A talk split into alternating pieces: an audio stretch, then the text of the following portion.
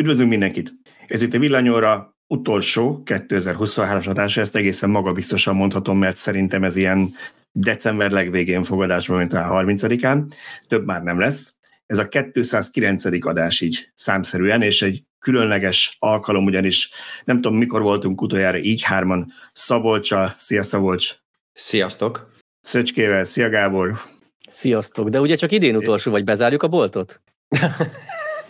bemutatkozok, csak hogy tudják, hogy Bíró Balázs vagyok, de nem zárjuk be a boltot, tehát ez mondjuk Tiboron múlik, hogy meddig tolerálja, hogy hülyéskedünk napi több, heti több órán keresztül ezzel, de igen, elvileg jövőre is lesz villanyóra természetesen, azt meglátjuk, hogy január első hetén van elég téma, vagy kihagyjuk esetleg, de az biztos, hogy lesz. Egyébként idén megnéztem, azt hiszem 49 adásunk volt ezzel együtt, úgyhogy az egészen jó az 52 hétből.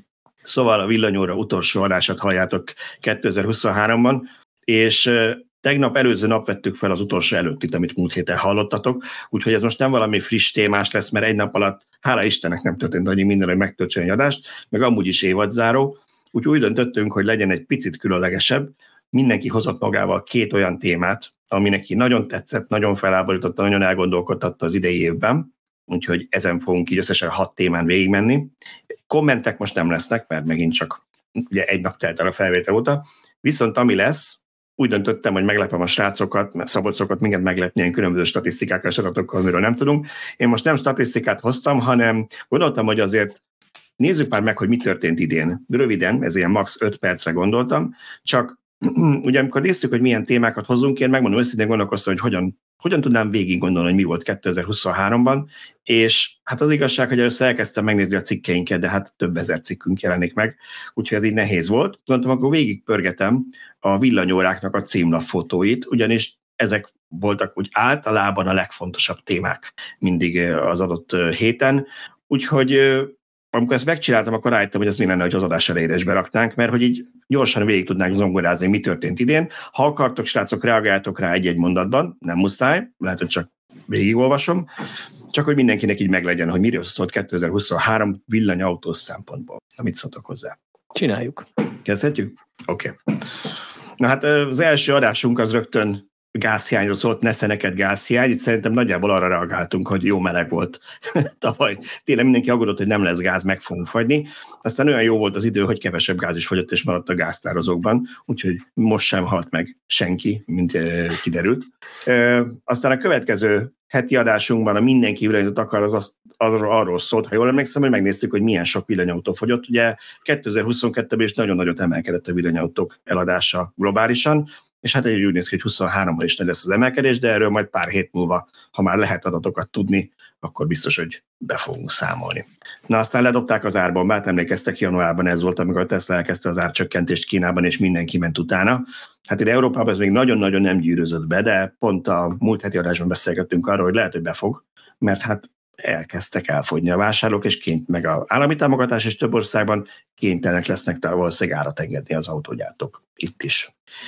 Tesla nem ment csődbe, kis spoiler alert, most 2023-ban se ment csődbe, de megint csak vagy január végén lesz pénzügyi jelentésük. Aztán Szöcskéről egy címlapkép, ezt nem is tudom, emlékszik-e, hogy abuzáltam egy fotót, amit egyszer föltöltött. Arról beszéltünk, hogy egy kezdő villanyautósnak főleg mennyire áttekinthetetlen ez a sok app, és hogy ezért jó a roaming, amikor roaming szerződést kötnek egymással a cégek. Ez volt az adás cím, hogy ez a baj a töltőkkel megint Szöcske, következő adásban megbeszéltük, hogy meggyújtjuk az autóját. Nem tudom, erre emlékszel-e. Ezek után mennyire Á. néztek rá csúnyán a Tesla szervizben? Nem, a Tesla szervizben osztották azt a véleményt, hogy az osztrákok által mm, mutatott teljesítmény az vonal alatti, és kicsit azt gondolom, hogy ez is kellett ahhoz, hogy őnek, ők kihívásnak érezzék, hogy ezt az autót meg kell javítani, ami azért kisebb hibák azóta is történnek, de az alapvető probléma rendben van, és működik a Teslám zseniális. Menjünk is tovább. Utána én szivattam meg magam, már szöcskereget szívott, szintén Tesla-nál, de ez itt a töltőnél készült csak a fotó. Megnéztük, hogy a hőszivattyúk hogy teljesítenek. Igaz, kaptunk kísérte, mert ilyen mínusz 10 fokban, és az kicsit, kicsit már az optimális működési tartományokon kívül van, de majd ha lesz rá energiánk, lehet ezen a télen megismételjük ilyen nulla vagy plusz 5 fok körül, ami azért valljuk be gyakoribb, mint a mínusz 10. Na aztán volt egy ilyen, kinek mit intézett a, gondolom ez itt nem is tudom, a télapóra gondolhattunk. Egy füstölő busz volt a képen, aki esetleg nem látja, mert hallgat minket. Hát itt arról gondoltunk, hogy mennyire kevés az elektromos busz Magyarországon, és csak itt csöpögtetve érkeznek. Aztán volt egy kedvenc mémünk, ahol megint csak az audiósornak mondom, hogy az látszik, hogy egy mágnes van szerelve egy autó orra elé, és az így húzza, és gyakorlatilag ez a perpetuum mobile, mert örökké megy. Annyiszor hallottuk már emberektől szerintem mindannyian, hogy miért nem ezt csinálják, hogy hát ha lehet így tölteni az autót a fékezéssel, akkor miért nem töltik folyamatosan, miközben megy, és sose kéne feltölteni, és én ilyenkor mindig ledöbbenek, hogy tényleg felnőtt embereknek el kell magyarázni a általános iskolás fizikát, hogy nem tudsz annyi energiát visszajelni, amennyit beletápláltál, de hát el kell magyarázni. Következő. Valami miatt Elon Musk bekerült a címlapokra, nem tudom, mit csinálhatott, tehát rá nem jellemző abszolút, úgyhogy megkérdeztük, hogy valóban megmenti-e a világot.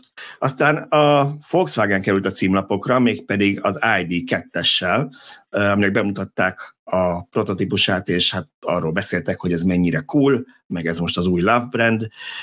Egy picit csalódtunk a korábbi formatervhez képest, olyan szempont nem volt annyira izgalmas, nem csúnya, csak ilyen picit picit konvencionális, de következő, na igen, ez egy speciális volt, itt kettő címlapképet fogtok látni, néha előfordul, hogy kettőt csinálok, és megszavaztatom a társasággal, hogy mi legyen, mert nem tudok dönteni. Ugyanis ezen a héten, amikor a 170. adást vettük fel, az MG4-ről volt nálunk szó, ami ugye berobbant azzal, hogy olcsó villanyautó, normális paraméterekkel Magyarországon kapható, és azért így ledöbbentünk, hogy ez mennyire jó cucc.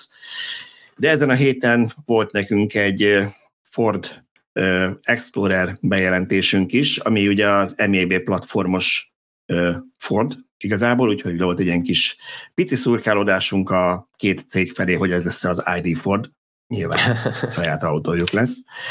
Beszéltünk a csoda benzinről, ez a levegőből gyártott elbenzin, ami minden szempontból jó papíron, csak a csillagos részt ne olvassa el senki.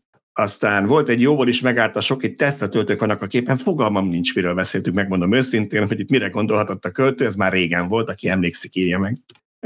Volt egy olyan adás, ahol egyszerűen csak szétrögtük magunkat azon, hogy valamelyikünk bedobta, hogy mindenki szégyelje magát, úgyhogy ez került kivételesen a címlapképre, és nem a hét legfontosabb témája, hogy, hogy én emlékszem, én emlékszem, azért szittuk össze Na, a hallgatókat, mert nagyon kevesen szavaznak a Tesla Supercharger ja. szavazáson. És, és, és, és én azt mondtam, hogy, hogy amikor ennyit kell tenni azért, hogy plusz töltők épüljenek, hogy oda tenni egy X-et, ha ennyire nem vagyunk képesek, akkor nem is érdemeljük meg, hogy jó legyen a magyar töltőhálózat. Én annak örülök, hogy nem sültünk be ezzel, mert ugye mindig elmondtuk, hogy azért szavazzon mindenki, meg a nagymamája is, mert hogy úgyis majd egyszer meg lesz nyitva a Tesla hálózat, és akkor mindenkinek milyen jó lesz, és nagyon ciki lett volna, hogyha soha nem nyitják meg a magyar hálózatot, ehhez képest szerencsére egy-két hete megnyílt, úgyhogy jó, jó Nostradamusok vagyunk. Na aztán a TAT-ről beszéltünk, akik bejelentettek egy 500 wattóra per kilogrammos energiasűrűség akkumulátort, amit azért emlegetnék csak most fel, mert most éppen mindenki eh, vizeletartási problémái voltak attól, hogy fél szirárdtest akut mutatott be a NIO, aminek 350 az energiasűrűsége. Na, erről beszéltünk, hogy tök jó hívószavak ez a szilárdtest, meg félszilárdtest, meg ilyesmi, de ez nem azt jelenti, hogy a hagyományos akkumulátorok fejlesztésének itt a vége. Ez a CATL-nek egy gyártás előtt áll a prototípusa, amit nem, nem autókba fogtok látni, hanem majd nagyon drágán repülőkbe fogják tenni, úgyhogy ezt várjuk, hogy mikor lesznek elektromos repülők. Aztán volt nekünk egy élő, annyira élő, hogy elektromajárisra mentünk Győrbe, ugye? Szöcske, ott, ott ültünk a színpadon, és, és tényleg ott volt ezen Szabolcs csak nem a, nem a hármason, hanem külön kis happeningje volt neki egy stand-upja. Ott álltam egy né- népokítást, igen, meg ott álltam mögöttünk. Igen, itt a hang az borzasztóan rosszul sikerült, mint mindig, amikor élőt próbálunk csinálni, de nem baj. Egyszer, meg, egyszer majd ez is sikerült. Kevesen is néztétek meg. De lehet, igen, hogy azért, mert sokan látták élőben. Sokan látták élőben, igen. Mind a hárman. Nem, sokan voltak e, aztán jött ez a hír, ami nem is kifejezetten villanyautós volt, csak hogy nagyon szigorú lesz a, a rendőrség a Trafipaxnál, és már egy kilométeres túllépésért is azonnal láncba vernek mindenkit. Azt próbáltuk kicsit kontextusba helyezni, mert nem erről volt azért pont szó. Kifelel ezért itt Teslák vannak ö, emelőn és naptárén. Szerintem ez megint egy szöcske sztori volt, vagy, a érzésem hogy valószínűleg a Model X hányatatásairól számolhattunk már megint be. Aztán következő héten a 178-as adásban még elővettük azt, hogy emlékeztek még rá, volt az a autótűz, maradjunk ennyiben, egy magyar szállodában a Balatonnál, ami után kitiltották onnan az elektromos autókat. Aztán kiderült, hogy nem is tudom, mi derült a végén ki, de hát egy, egyáltalán nem biztos, hogy elektromos autó volt, meg az se, töltött. Egy dízel meg egy hibrid volt. Egy dízel meg egy hibrid volt, igen, egy sima hibrid, tehát nem is plugin. Úgyhogy erről beszéltünk, hogy vajon ki lehetett tiltani a gázüzemű autókhoz hasonlóan az elektromosakat a még garázsokból, csak azért, mert valaki parázik, miközben nem is ők voltak a ludasok. Na aztán egy picit el, elszomorodtunk azon, hogy mintha nem lenne töltő stratégiája a magyar államnak a Hollandán szemben. Szerintem akkoriban volt, amikor a, Holland Villanyautós Szövetség vagy Egyesület alelnökével készítettünk interjút, és ő elmondta, hogy ott milyen terveik vannak, hogy évre, hónapra lebontva, évente egyszer jóvá hagynak több ezer töltőt, az megépül egész évben, és lesz 1,8 millió töltőjük 2030-ig, és egy picit elszomorodtunk, hogy nálunk, mintha nem lenne még csak az se pontosan látható, hogy mi a stratégia. Aztán beszéltünk akugyárakról, erről majd még lesz szó az adásban, hogy mindenki szeretne akkumulátort, mert hogy mindenki zöld áramot szeretne, az meg ugye kell, csak ne nála építsék meg, hanem valahol távoli országban, ahol neki ezt nem kell látnia. 181-es adásban már jött az, hogy mennyire drágák az autók, és hogy kivesz egy nyílt autót, mert elkezdtek eltűnni a vásárlók, ez nem új. Aztán azon is dühöngtünk, hogy amikor viszont tényleg szennyez egy akugyár vagy akufelszt, újrahasznosító, akkor ilyen nagyon vicces olyan büntetések vannak, amik nagyjából az éves, nem tudom, fánk és pogácsa költésükkel megegyező összeg, és hogy ezért nem rettegnek a büntetésektől. Volt arról is szó, hogy hogyan úzták meg a Volkswagen vezetője a dízelbotrányt, végül aztán azért volt, aki, aki nem úszta meg ezt annyira egyszerűen, de ahhoz képest, hogy mekkora balhé volt ebből globálisan, és mennyibe került ez a cégnek mai napig, ahhoz képest talán azok a vezetők, akik felelősek voltak, egy picit túl olcsón megúzták. Utána beszéltünk arról, hogy lehet-e még hinni valakinek az akkumulátor vitában, mert hogy mindenki más mondta, hogy most ez mennyire szennyez, nem szennyez. És volt egy olyan hírünk, hogy vannak országok, ahol fizetnek, ha töltöd a villanyautódat, mert hogy olyan időpontban töltesz, amikor olcsó az áram, vagy még negatív is az áram árfolyam, akkor fizetnek a felhasználónak. Volt egy hírünk szerintem arról, hogy kell kártya olvasót szerelni a Tesla töltőkre, és hogy vajon ez most jó vagy rossz ahhoz képest, hogy a plug and charge volt eddig, és meglepődtök, hogy mi volt az én álláspontom, mert most kivételesen azt mondtam, hogy hát ha már egyszer valahol plug and charge van, az ahhoz képest bármi más visszalépés. És beszéltünk arról, hogy a kis autók mennyire elkezdtek eltűnni az autópiacról, és hogy sajnos ez, ez egy elég erős tendencia. Aztán a 189-es adásban a Tesla szeminek az első valós hosszú távú tapasztalatait osztottuk meg, ami egy amerikai felmérés, hogy ilyen kísérlet része volt, és az jött ki belőle, hogy mégiscsak megcsinálták azt, amire azt mondták, hogy lehetetlen. Meghalt a Jaguar I-Pace, elkaszálták, itt azon egyszerűtünk egy picit, hogy hát ugye ez is az egyik Tesla killer volt, amely tele volt a sajtónkon megjelenik, hogy ez majd aztán mostantól beszántja a céget, aztán ehhez képest szegény semmit nem szántott be. Tibor meg a 191-es adásban azon akadt ki, hogy már annyi sok ilyen lesi fotó van a Tesla Model 3 Highlandről, hogy sok a duma, most már az autót kéne bemutatni. Spoiler, bemutatták. És talán a legnépszerűbb adásunk volt idén, sőt biztosan, amikor eh, dühöngtünk azon, hogy eh, az eredeti tervek szerint a napelemesek úgy jártak, hogy mindenki kikerült a szaldóból igazából, vagy hát egy ilyen elég speciális elszámolásba került, és majd jól sokat kell fizetni annak, akinek napeleme van. Aztán persze ezek sokat finomodtak ezek a tervek, és még, mégsem haltunk meg de akkor egy picit, picit nehezményeztük ezt a... Ebben még egy kis részünk is lehet, nem csak nekünk, hanem a teljes médiának szerintem akkora felháborodás volt, hogy itt utoljára az internetadó bevezetésénél volt ilyen hídlezárós tüntetés. Itt azért hídlezárós tüntetés nem volt, de, de tényleg a sajtóban annyira egy emberként akadt ki mindenki, hogy muszáj volt, hogy visszatáncoljanak. Igen, visszatáncoltak, ami nagyon-nagyon-nagyon ritka, úgyhogy igen, mindenképpen köszönjük mindenkinek a támogatást, aki ezen kiakadt. Nem, nem egy hét témája volt ez, mert a következő héten is, amikor jött a feloldás, akkor azon, azon a bábszínházon nevetgéltünk, hogy a egyik keze a kormánynak rossz fiúként elmondta, hogy hát itt most milyen szigor lesz, a másik keze meg azt mondta, hogy hát ő javasolja, hogy mentsenek meg mindenkit, és akkor megimentettek. Úgyhogy nyilván hat év alatt az ember bármilyen mesét el tud hinni, aztán már kicsit nehezebben. Oké, okay. a következő, túlfeszültség miatt kikapcsol az inverter, én úgy érzem, hogy ez már egy ilyen erősen Szabolcs féle téma volt, és ebben az adásban nem voltam, úgyhogy gyanítom, hogy vagy te ugrottál be a helyemre, vagy pedig a srácok vették ezt elő. Illetve hát pontosabban ez szerintem ez félig szöcske téma volt, bocsánat, mert uh, ugye te küzdöttél ezzel sokat. Igen. Aztán volt egy hírünk 190-es adásban uh, a britektől, hogy elkezdték visszavenni a terveiket az elektromos átállásról, ami, ami nem, egy, nem egy jó irány, de szerencsére igazából az EU-s dátumokat vették át, tehát a túl agresszív terveikből vettek egy kicsit csak vissza. Aztán volt arról is szó a 196-osban, hogy mennyire sok akkumulátor van nekünk mindenhol a fiókokban, ilyen régi kütyükben, telefonokban, laptopokban, amik igazából kincsek és újra kell hasznosítani. Megint előkerült menetrendszerűen, hogy ez évente párszor megjelenik, vagy legalább egyszer, hogy na most aztán tényleg elveszik mindenkitől a zöld rendszámot, akinek plugin hibridja van, megint csak spoiler, nem vették el, de erről jó pár napig, hétig cikkezett a sajtó. Mindig paráztatnak vele. Lehet, hogy jövőre nekünk kéne egy parát, január 1-én kirakni erről egy cikket, mert mi mindig csak az utolsók közt írjuk meg, mert, mert úgy gondoljuk, hogy kamu az egész, és most akkor nem maradnánk le a jövő évi paráztatásról. Ugye?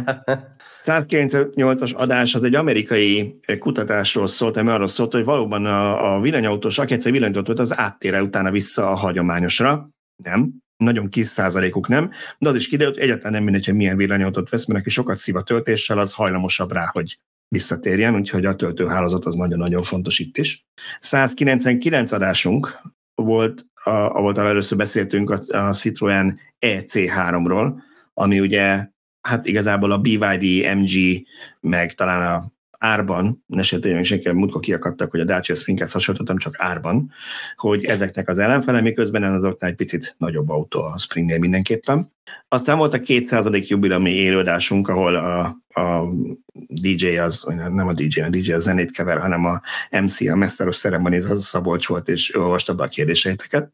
201. adásban kezdtünk arról beszélni, hogy elkezdtek csökkenni az elektromos autókra rendelések egyes gyártóknál, és sokan ezt úgy értelmezték, hogy na ugye mindenki felébredt vége a betetésnek. 202-es adásban volt szó arról, hogy mennyi villámtöltő épül. Magyarországon megindulnak az EU-s pénzek most a töltőhálózat építésére, és ez a tenti útvonalak mellett nagyon sok nagy teljesítménytöltő lesz talán senki nem vette észre, mert elég jól photoshopolt, amit mindenki értse, úgyhogy a pénztudásomat használtam ki, hogy ez egy amerikai fotó volt egyébként, ezt egy töltőépítésről, de sikerült ráraktam az, az EU logós zászlót, úgyhogy nem, nem buktunk le, hogy nem európai kép magyar. Na aztán az olcsó a Renault sem akart lemaradni, a Renault Twingo 203-as adásnak ez volt a címlapfotója, ahol megint csak egy elvileg jó teljesítményű, meg eh, paraméterekkel rendelkező olcsó 7-8 millió közötti villanyautóról van szó, ami pár évenből érkezik. Aztán pár héttel később megtudtuk, hogy hát eh, igen, de hogy még annyira nincsenek tervek, hogy a Renault azt se tudja, hogy egyedül, ha gyártja, akkor hogy tudja ennyiért megcsinálni, mert már partnert keres, hogy közösen gyártsák, hogy keresni is lehessen rajta valamit. Úgyhogy... Azért azt megfigyeltétek, hogy az év elején még temettük a kis autókat, hogy senki nem fog uh-huh. gyártani, az év végére megjöttek a bejelentések, még ha nem is konkrétum, de azért csak kell ez a szegmens valamelyik gyártónak. Ugye? Igen. Igen. Volt a csokfat konnektoros adás a 204, akkor azon akadtunk, hogy miért nem lehet legalább egy konnektor kirakni a szállodákhoz, hogy Szabolcsnak, és nem csak nyilván Szabolcsnak, de az ő példán keresztül, hogy miért, miért nem tudunk ott tölteni, amúgy is 8-10 órát ott vagyunk, és miért kell utána... Ne kelljen egy fűtés nélküli Model x közlekednem. Igen. Már azóta van benne fűtés is. Én azt nem láttam. Valami egy kis hősugárzó vagy olajkája, tudod, mint a buszok. Na, aztán arról is szó volt a 205-ösben, mindjárt vége. 205-ösben arról volt szó, hogy tényleg soha nem kell szerizbe vinni az elektromos autót, nem a szöcskét, még ha egy kicsit viharvert Model X is van, félig utalva rá itt a képen, hanem, hanem hogy, hogy úgy általában igaz, hogy tényleg teljesen karbantartásmentesek a villanyautók. Mi másról volt szó 206-osban, mint a Cybertruckról, amit azon a héten adtak át, és épít egy rakétahajtóművet húz, mert mit, mit húzna? Hát most nem lehet mindenkinek lakókocsit húzni. Ez egy, ez egy Merlin, ugye? Ez egy Merlin hajtómű. E, e, igen, igen. Ez a SpaceX egyik hajtómű. Oké. Okay. E, aztán 207-es adás, amit én hagytam ki, ott dobtátok be először ezt a új pályázatot, vagy ott szó volt, inkább azt mondom, hogy hosszabban az új ö, állami pályázatról, amiről ma Szerintem akkor jelent meg véleményezésre a pályázat első verziója. Uh-huh. Oké, okay. és hát a 208-as adásról nem raktam be címlafotót, mert még nincs, bocsánat, mert hogy azt, azt vettük fel tegnap, ti már ezt hallottátok, még nem tudom, ezt talán kicsit szakmai titkot elárulhatok, hogy nincs előre meg az adás címe. Annyira nincs meg, hogy amikor elkezdem vágni, akkor gondolom végig, hogy miről beszélgettünk, és abban mi lehet az, ami leginkább érdekes lehet a hallgatóknak, úgyhogy olyankor dől el, hogy mi lesz az adás címe, meg olyankor készül hozzá kép is úgyhogy most még nem tudom megmondani, hogy mi volt, amit múlt héten láttatok, hallottatok, mert hát még nem tudom, majd ez ma derül ki. Na, hát ez, Na de lassan térjünk, a, térjünk az aktuális témákra, mert azt ígérted, hogy ez egy 5 perces lesz, és ha jól látom, 20 perces lett. De nem, a 20 perc a felvétel miatt megyünk, Szücske, még nem, ja, nem jó, kezdtük okay. az adás 20 percet, ne aggódjál. Oké, okay. na hát kezdjük akkor a, a témákat. Az elsőt a Szabolcs hozta, állami támogatás.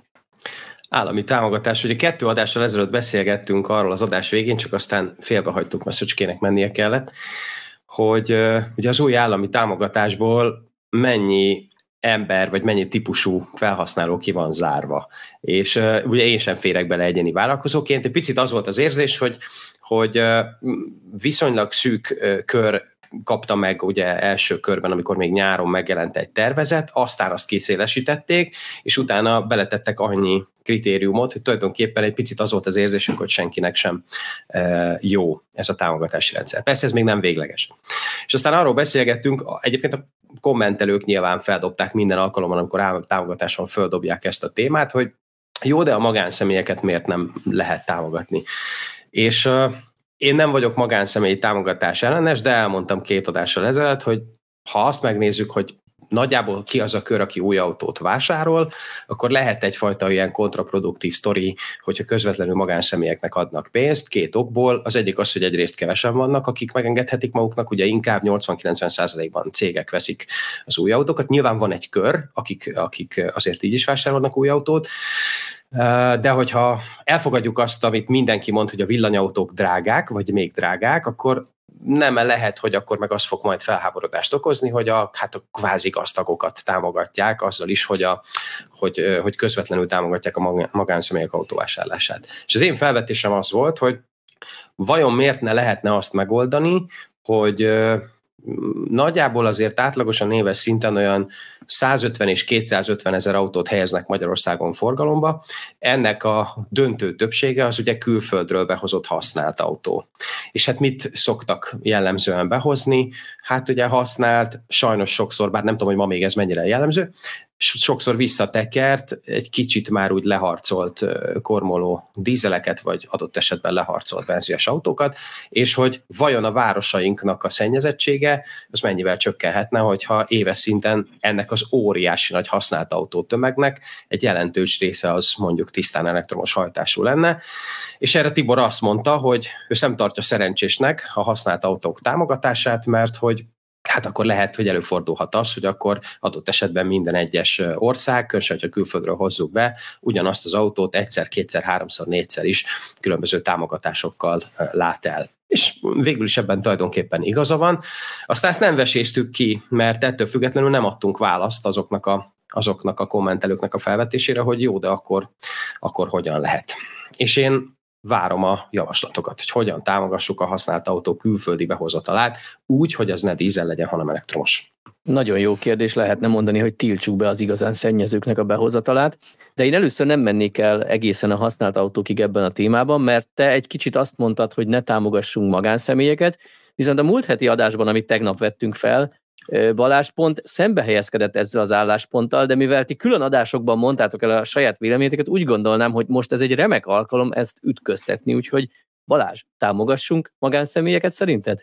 Ezen, ezen biztos nem lesz az adás címe, de ezen poénkodtunk felvétel előtt, hogy itt most egymásnak fogunk esni, és akkor tényleg ez a megrendezett ilyen pankrációk a, az ilyen különböző nagyon viccesnek szánt műsorokban, amikor mindenki tudja, hogy előre megbeszélték, hogy jól egymásnak esnek verbálisan természetesen. Nem, nem erről van szó, természetesen. Igen, gyere ki a hóra. Na látod, lehet ez a szarász címe, ha nem vigyázunk. Szóval, és így születnek az arász címek. Szóval az van, hogy, hogy nyilván én biztos vagyok benne, hogy, hogy Szabolcs is érteni fogja, hogy én mire gondolok, meg én is értem, hogy ő mire gondolt, nem arról van szó, hogy teljesen ne értenénk egyet. Én azt mondtam, hogy először is pár adatot azért, hogy tegyünk helyre, mert ilyenkor szoktak ugye meg nagy vonalak lenni, nem állás, álláspontjukat akarják alátámasztani számokkal. Ez a 90%-ban cégek veszik, ez egy ebben a formában nem biztos, hogy megfelel a valóságnak. Én most gyorsan googlizva 2018-as adatot találtam, hogy békebeli időt tudom Covid előtt, de akkor az arányok az voltak, hogy 80 ezer volt a céges és 56 ezer a magánszemély vásárlás, ami azért nem egy 90 százalék, 10 százalék, de, de nyilván többet vesznek a cég, új autónál. Új. Több, ez egyébként én emlékszem még ilyen 100 meg 50 ezerekre is kb. nagyságrendileg arányban. Tehát valóban a cégek többet vesznek, egyébként ez nem egy magyar jelenség, ez mindenhol így van, vagy hát elég sok országban így van. Tehát azért nem arról van szó, hogy magánszemélyek nem vesznek. És értem, hogy mi van, amikor azt, miért lehet gond, amikor azt mondta, hogy de hát a gazdagokat támogatnánk, aki már amúgy is autót tud venni. De én mindig azt mondom, hogy nagyon fontos szétválasztani, hogy egy szociális támogatásról beszélünk, vagy pedig mondjuk egy környezetvédelmiről. Mert ha ez egy környezetvédelmi támogatás, akkor attól, hogy valaki megveszi a dízel akármilyen márkája autót, és reggel az óvodánál járatja, és beszívott te is, meg a gyereked, attól nem lesz neked jobb, mert, mert nem lett támogatva a gazdag, mert az ő autója ugyanúgy szennyez. Jó, valószínűleg modernebb autót vesz, és akkor kevésbé, mint egy, egy régebbi, ezt aláírom.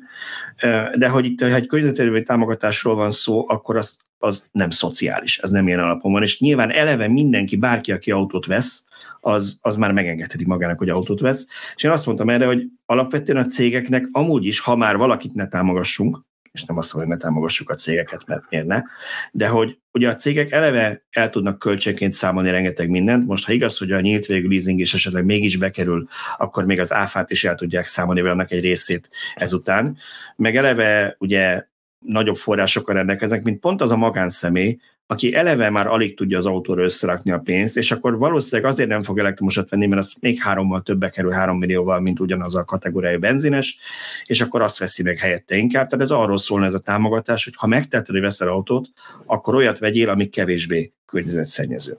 Ennyi volt a véleményem. A használt autókra reagálva, ugye az előbb letudtam azzal, hogy tiltsuk be a szennyező autókat. Nyilván nem lenne cél, hogy szennyező autókat engedjünk be, de hogyha azok még mindig kevésbé szennyezőek, mint a nálunk futó szennyezők, mert modernebbek, újabbak, akkor egy kicsit csak előrébb kerülünk.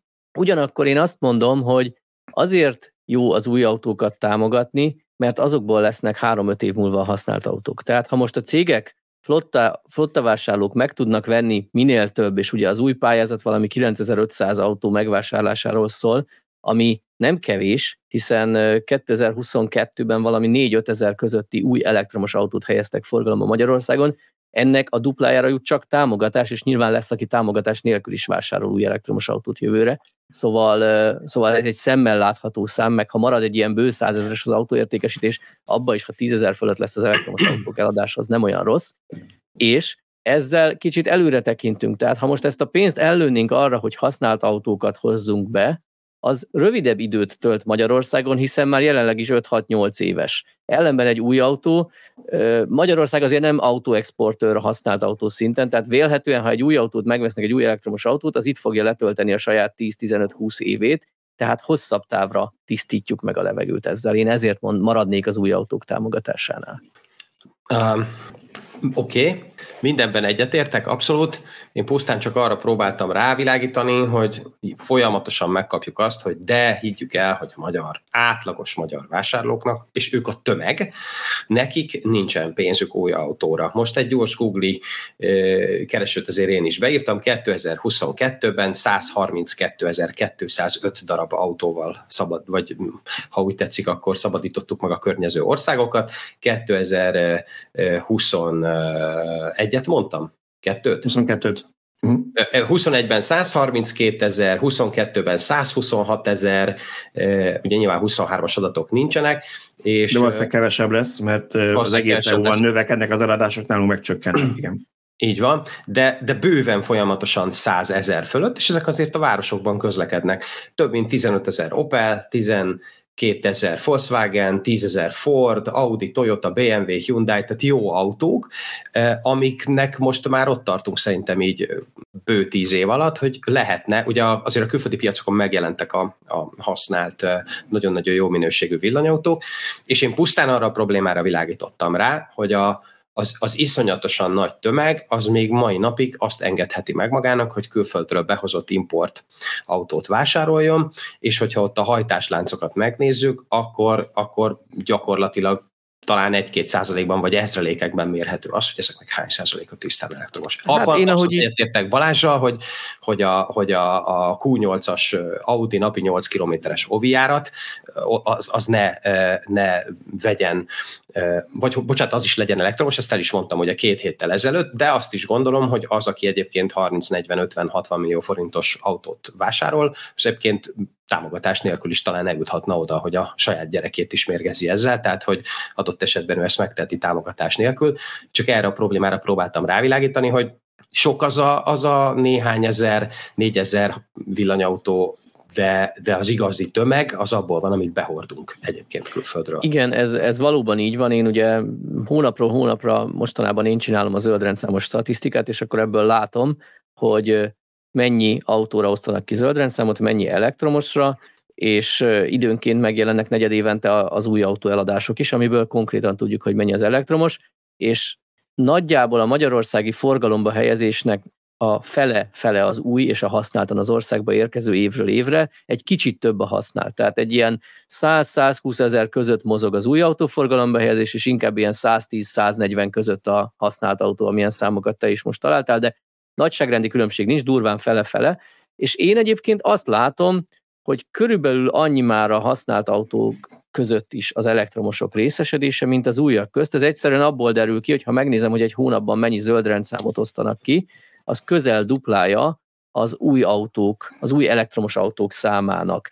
Tehát nagyon nincs elmaradva, én azt találom ez alapján a használtak közt a villanyautók aránya, és azzal, hogy az új értékesítésekben Nyugat-Európában előttünk járnak, és ott már ilyen 11 néhány, közel 20% villanyautó, néhány év múlva ez szerintem magától is meg fog oldódni, és lesz egy átmeneti szívás, amikor nyugaton már, már ledobják magukról a szennyező dízeleket, mert nem engedik be a belvárosokba, és akkor azok olcsók lesznek, és azokat fogjuk hozni. Tehát valóban lesz egy ilyen öt éves kellemetlen periódus, de én úgy gondolom, hogy utána viszont már használt autóként elsősorban elektromosok fognak áramlani hozzánk. Most megnéztem a Datahouse-nak a 20-as listáját, 2021-ben és 22-ben is egyetlen darab villanyautó szerepelt a top 20-ban. Amelyik? Tesla.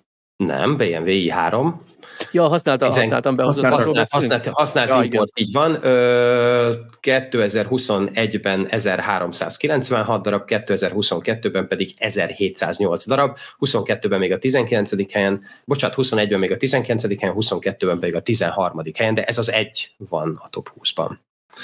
Alapvetően. Igen, ennek kellene egy picit nőnie. Abszolút. Igen, ugye két, két abszolút külön témáról beszélünk szerintem itt az új autók meg a használtak kapcsán. Nyilván a magyar válság többségének használt autóra van pénze. Én egyszer olvastam, nem is olvastam, hanem szerintem, amikor a Porsche-nek voltam egy rendezvényem, mert a Porsche Hungáriának ott mondták, hogy ugye nekik van használt autós bizniszük is, hogy valami, most biztos hülyeséget fogom mondani, valami 700 ezerre emlékszem, hogy annyi autó cserél gazdát Magyarországon évente, hogy ez nem a behozott autók, hanem a használt piacásában ennyi, ami, ami tulajdonost vált, ami bődületes száma, belegondoltok, ez a mindenki oda, oda, odaadja valaki másnak az autóját, kb. hogy az autók negyede, vagy nem negyede, vagy tudom én. Hát közel negyede, ötöde, tehát a 4 milliós autóparkból 7-8 ezer gazdát cserél, az magas. Igen. Szóval, hogy és körülbelül ugyanazokat a, a már ennél szarokat adogatják körbe, mert hát nyilván nagy többsége az régi megszennyező, és ehhez képest kevés, ami bejön, és ami bejön, az is ugye nyilván nem mindegyik két éves. Na, szóval az a lényeg csak, hogy neked. én is... Igen? Megtaláltam neked 2019-ben 808 ezer, 2020-ban 791 ezer, 21-ben 817 ezer, 22-ben 827 ezer volt a használt autópiac forgalom. Ez a belföldi személyautó átírások Igen. Szem. Igen, igen, köszönöm szépen. Szóval akkor nem, nem, nem rosszul emlékeztem, mert egy elég döbbenetes szám olyan, mintha valaki egy tízeressel elírta volna, de nem.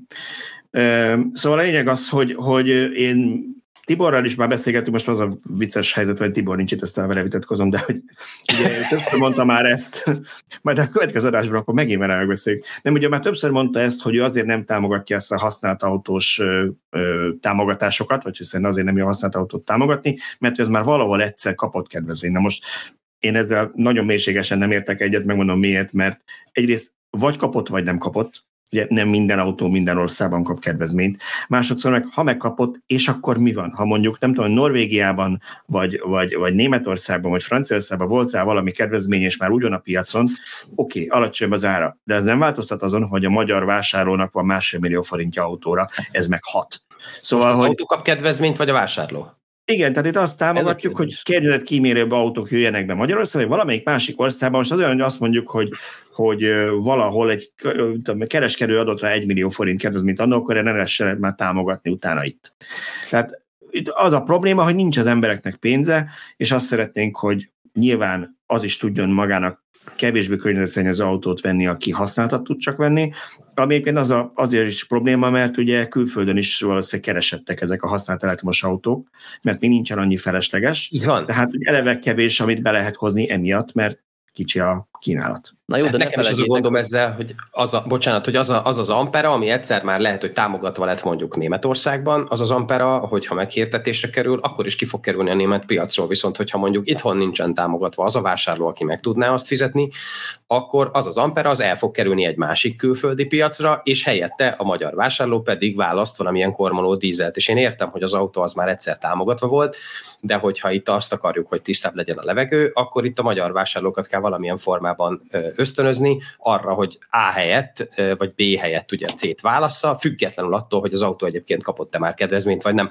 Azt értem, hogy a gyártóknak ez elképzelhető, hogy rossz, de hát ezt megoldják meg megfelelő árazással az autógyártók. Szerintem Igen, ez olyan, mint a Bocsánat, csak gyorsan, nem az időutazós filmet hogy van az a szabály, hogy ez egy nyilván mindenki szifi, ez egy kitalált szabály, hogy, hogy nem találkozhatsz saját magaddal a múltban vagy a jövőben, mert akkor így nem tudom, én megszűntök mind a kettő létezni, felrobban az univerzum. Szóval azért nincs ilyen fizikai törvény arra, hogy ha valahogy országban már támogattak egy autót, és Magyarország használtként azt támogatná, akkor nem tudom én, a, egy nukleáris robbanásban megsemmisül az egész bolygó. De van. De van, pont ezt akarom mondani, már kétszer próbálkoztam. Képzeljétek el, hogy mi Kelet-Európában élünk, ugye?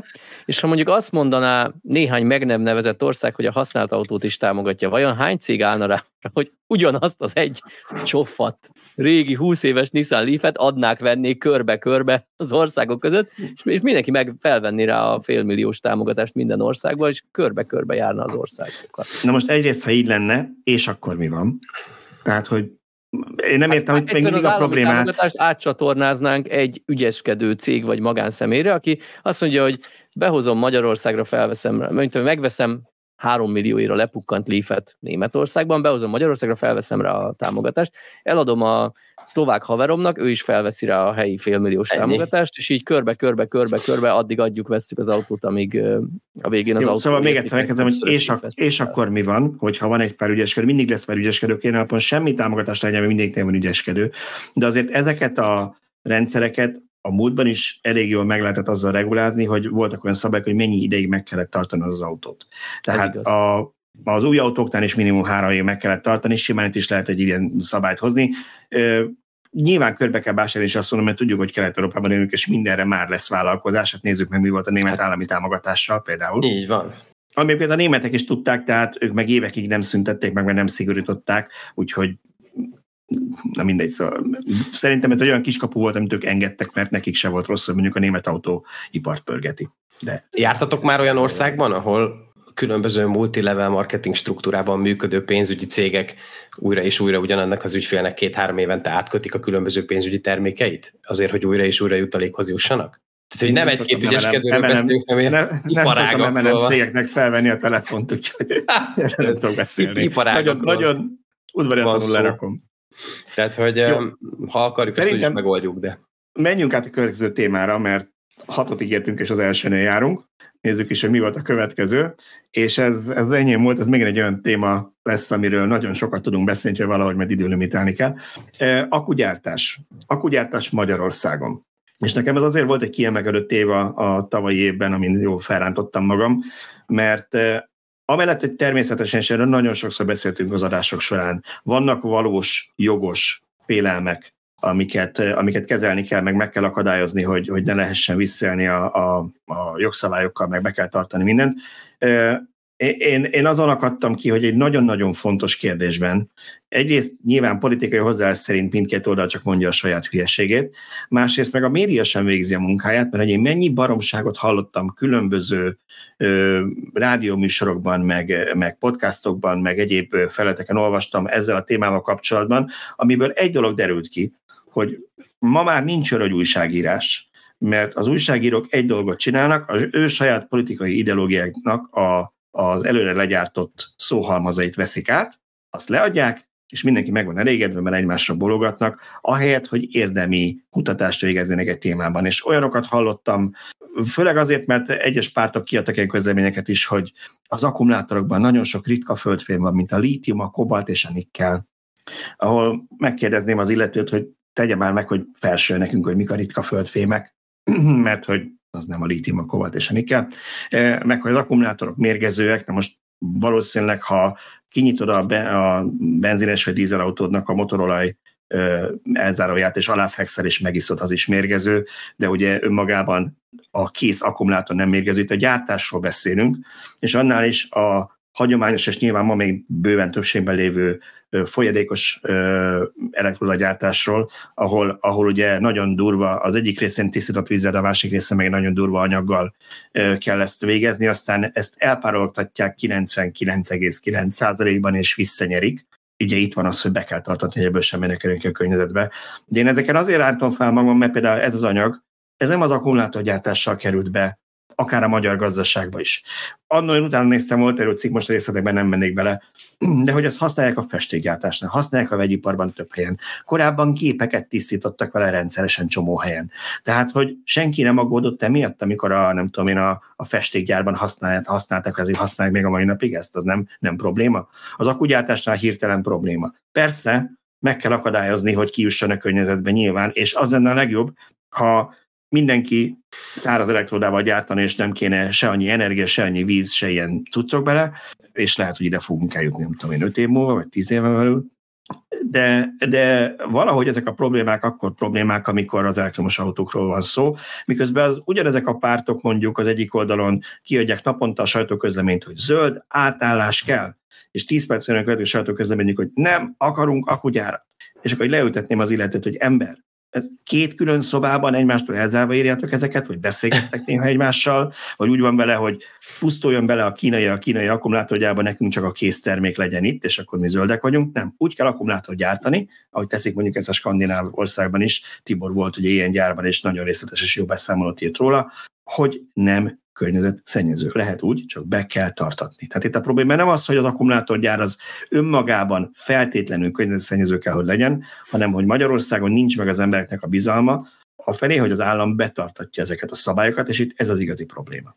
Rendbezárva jöhettek. Hát persze, mert ezt látják az emberek, nem? Tehát, hogy amikor jön egy hír egy szennyezésről, akkor abból akkor a hírverés lesz, mint hogyha a Poseidon újra elsőjött volna, majd azt látják, hogy akkor ők is megúzták, és akkor egy ilyen viccvili párki által kitermelhető tulajdonképpen egy maga a gyár, vagy akár ez a, a szétszerelő üzem, amiről ugye beszéltünk, vagy írtunk is, nem tudom, egy perces működésével megtermeli a büntetésnek az árát, tehát nyilván ezt senki sem fogja komolyan venni, ez az egyik oldal, ami miatt ez a jelenség van. Szerintem a másik oldal, ami miatt nem kell felrántanod magad, az pedig az, hogy tulajdonképpen mi azért egy olyan kultúrában élünk, ha úgy tetszik az elmúlt tizenik év óta, hogy mindig kell egy ellenség, ugye? És akkor a, valamikor éppen az akugyár az ellenség, akkor, akkor az. Tehát ugye az embereket el kell látni valami fajta ellenségképpel, amivel éppen harcolhatnak.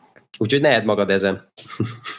Engem a, engem a kettős mérce háborít fel, egy kicsit távolabbra is nézném. Nyilván ott van ez a kettős mérce, hogy, hogy ha nem tudunk tisztán akut gyártani, akkor ne is gyártsunk. Az fel sem merül, hogy jó, jöjjön az akugyár, de akkor tartsunk be minden környezetvédelmi előírást, és szigorúan lépjünk fel, és, és valóban tartsuk be, ne csak valaki aláírja, akinek bekötötték a szemét, nem tudom, egy zsák pénzzel. De ugyanez a kettős mérce megvan a hőbörgők között ott is, hogy mindenki aggódik, hogy mi lesz a villanyautók akkumulátorával, ellenben nem aggódik az egyéb berendezéseinkben lévő akuval, vagy akku miatt, és erre egy nagyon jó példa volt néhány hete írt, írtunk róla, végülis én kezdtem, de aztán Tibor is belejavított, meg mit tudom én, mert, mert elég fontos és érdekes téma volt ahhoz, na de nem is kerülgetem, hanem arról volt itt szó, hogy Nagy-Britániában rengeteg elektromos cigarettát eldobnak évente, annyira sokat, hogy 10 tonna lítium végzi a kommunális hulladékban, a egyszerű útszéli kukákban, ami több ezer elektromos autó akkumulátorához lenne elég. És ez csak Nagy-Britannia, és ez csak a elektromos cigarettek. Ugyanúgy akuk vannak az elektromos fogkefébe, a mobiltelefonba, a laptopba, csak ezt valahogy senkinek se fáj, mert ezek apró eszközök, és úgy gondolják, hogy hát ez a kis akku ez semmit nem jelent. Na de ha megnézzük, hogy hány laptop van forgalomban, míg autója, különösen elektromos autója egyelőre nincs mindenkinek, addig laptopja, telefonja gyakorlatilag mindenkinek van, sőt nem lepődnék meg, hogyha egy emberre több jutna, mivel otthon is hever egy a fiókban, esetleg használ külön egy céges telefont, használ egy privát telefon, meg már sok helyen látom, hogy a néhány éves kisgyereknek is van egy telefonja, ami mondjuk a szülő előző mobilja, amit megörökölt, de ezeket többségében nem hasznosítjuk újra, mert nincs akkora értéke. Az, azt az egy darabot kidobni, az senkinek nem fáj. Míg egy elektromos autóban több százezer forintos már egy régi autóban, tehát egy kis kapacitású Nissan Leafnek az akuja, amikor már autóhajtásra nem alkalmas, több százezeres értéket képvisel, tehát egy mai modern nagy kapacitású autó akuja az simán milliós tétel lesz, hogyha ezt ártalmatlanítani kell. Tehát ott nem lesz meg ez, hogy kidobjuk a kukába, hisz még egy 10 forintos e-cigit miután lemerült, az bárki kidob, egy millió forintos elektromos autó akuját nem fogja kidobni, hanem veszi a fáradtságot és leadja a megfelelő helyen. És valahogy ez nem zavarja az embereket, én ezen akadok ki. Igen, hát egyébként... Menjen mindenki a lakásában egy kört, és számolja össze, hogy hány olyan elektronikus eszköze van, amiben tölthető vagy nem tölthető akkumulátor van mindenki gondolja végig, hogy többek között például karácsonykor a különböző ceruza és egyéb elemekkel működő kütyük kapcsán hány, hány ilyen szettet használ mondjuk el, mondjuk ebben a, mit tudom én, néhány hónapban. Tehát, hogy de bele, érsz, be, bele kell számolni a már nem működő fiókba eltett Nokia mobiltelefont is, amiben ott van az akkumulátor. Tehát, hogy így Amit nem adott le eszement mennyiség. Így igen. van. Eszement mennyiségről beszélünk. Hát annyira eszement, hogy azt tudjuk, hogy a Red Bull Amerikában ugye bár dolgozik az akugyártóknak a serejtjével is azt is befogadja, de hogy nagyon sokat gyűjt be ilyen otthoni kütyükből elektromos fogkefétől a laptopig át, és valami évi 6-8 gigawattórányi alapanyagot szednek ki ebből, amiből új autót lehet gyártani. Szóval igen, valóban ennek van egy olyan része is, és én ezért haragszom elsősorban az újságírókra, mert szerintem nekik lenne az a feladatuk, és itt az általános médiákra gondolok, akiknek sokkal nagyobb erőforrások vannak, meg több emberhez jutnak el, mint mi, hogy hogy, hogy ennek utána menjenek, és, és a valós problémákat természetesen kiteregetve és, és figyelmet ráirányítva, de felelősen kommunikálnának erről. Tehát szerintem a mai napig és mondom, podcastokban, különböző rádióműsorban, amiket hallgattam, azok alapján nekem egyértelmű, hogy teljesen keveredik az emberek fejében az, hogy mi volt mondjuk egy régi savas ólomakkumulátornál, meg ezek a, a nikkel-kadmiumos újratölthető akkumulátoroknál, hozzáteszem az, az ólom, meg, az, meg a kadmium például nehéz meg próbán. De ugye nem erről beszélünk a litium akkumulátoroknál, és az nem azt jelenti, hogy fel kell bontani az akkumulátort és nyalogatni, meg abban megfürdeni, mert nyilván az nem egészséges, de ezeket az akkumulátorokat 95-98%-ban újra lehet hasznosítani. Hallottam ilyet is, hogy hát igen, erre még nincs meg sajnos a technológia, pedig milyen jó lenne. Hogy ne lenne? Hát több cég van, előbb beszéltünk a Red Bull de Európában is, Magyarországon is vannak ilyen cégek, akiknek az a legnagyobb bajuk, hogy nincs elég alapanyag, nincs elég rossz akkumulátor, mert nem mennek annyira gyorsan tönkre, mint amennyire gondolták ezt a villanyozódás elején, és azért csak így a gyártóknak a serejtjére tudnak épülni, de pont ez a lényeg ennek a fenntartható köz, körforgásos gazdaságnak, vagy gazdálkodásnak, hogy, hogy újra hasznosítjuk ezeket az alapanyagokat, míg a benzint elégetjük és megy a légkörbe, a teljes égés termék, nem csak a CO2, minden más is, addig ezt az akkumulátort újra lehet hasznosítani, és újra is hasznosítják, és fogják is, mert sokat ér. És olyan véleményt is hallottam, hogy hát uramisten, majd ezek az akkumulátorok, amiket legyártunk, ezek mind vissza is jönnek az országba hát ebből hatalmas biznisz lesz, és hogyha ezt úgy csinálják, hogy betartják a szabályokat, akkor ebből nem lesz környezetszennyezés, viszont, viszont hosszú távon évtizedekig stabil üzlet lehet munkahelyeket teremtve. Igen, bár sajnos Magyarországon ezt sem úgy csinálják, tehát a hazai akú újrahasznosító üzemekről is voltak, sőt onnan Egyértelmű, tehát e, és igen, hát azt most nem hangsúlyoztam ki eléggé, de ugye nagyon sok adásban foglalkoztunk ezzel a környezetszennyezéssel is, tehát most senki ne azt gondolja, hogy mi ezt meg kell kátusolni, egyáltalán nem mi ezzel többször foglalkoztunk, cikkek születtek róla, adásban beszéltünk róla, hogy ezeket kő keményen be kell tartatni, ahogy betartatják Nyugat-Európában, és ezzel ez a fő probléma, hogy Magyarországon nincs meg az a bizalom az embereknek az állam felé, hogy ez betartatja, mert látjuk, hogy nem tartatja be. Jó, hát ez volt az akkugyártás, és akkor behozzuk itt az időt a, a mini dühöngéssel, hogy akkor mehetünk a következő témára, minek egy kicsit e, jobb lesz, viccesebb lesz. Szöcske, Wyomingból hoztál nekünk egy témát, és aki YouTube-on néz minket, az most megtudhatja, hogy hol van Wyoming, mert fölkiratok egy térképen, hogy, hogy zárójelben, mert valaki nagyon rosszul érzi magát, a Wyomingiak nem tudják, hogy hol van Magyarország valószínűleg nagy számban, de most már tudjuk, hogy hol van Wyoming. Ezt te pirosítottad be, mert így úgy néz ki, mint egy kínai zászló. Nem, nem, ez így van a Wikipédián kérlek szépen. Azért néz ki, mint egy kínai zászló, mert azok ott tavak, amik sárgának tűnnek, de azok nem csillagok, hanem, hanem csak tavak. Én, én azt mondtam, hogy úgy néz ki, mint egy bálna, és az a piros a szeme, a hátul a farka, mit tudom én. Hirtelen beugrott. Láttál? Hol van Mostanában a gyerekeim sokat rajzolnak, és akkor Na ezt akartam mondani. El kell ismernem, hogy mit rajzolnak. Igen, az a baj, én most nem, én nem innen akartam megközelíteni, nem a gyerekeidet szeretném kritizálni, lehet, hogy valamelyikben nagy művész lesz, hanem hogy valószínűleg túl sok idióta mesét néztél, voltak kénytelen nézni velük, ahol mindenfajta alakú meg színű bálnák vannak, de ugye a Wyoming arról az látszik, hogy ez egy majdnem szabályos téglalap alakú, vagy mégis négy Ja, nem, nem én az egész állam. Usát, ez, egész Tehát, hogy ez, ez nem egy bálna. ja, az egész értem. Jó, hát figyelj, nem tudom, mit szívsz, de adjál belőle. Várjatok, akkor először mielőtt, Na. Uh, mielőtt rátérnénk a Wyoming lényegére, elmondanám, hogy jött ide Wyoming. Uh, iklet hiányban szenvedtem, hogy mi, mi is legyen az én két témám, és ezért megnéztem, hogy mi volt az elmúlt egy évben a legolvasottabb cikk a villanyautósok.hu-n, és hát egy kicsit lesokkolt. Szerintetek a top 5 cikkünkből hány foglalkozott villanyautózással, és hány egyébbel? A hallgatók is felhetnek. Hmm. Hát szerintem három-kettő legyek optimista. Igen, optimista vagy. Egyetlen egy volt, ami villanyautózással foglalkozott, és ez Wyoming. Úgyhogy úgy jön majd ide.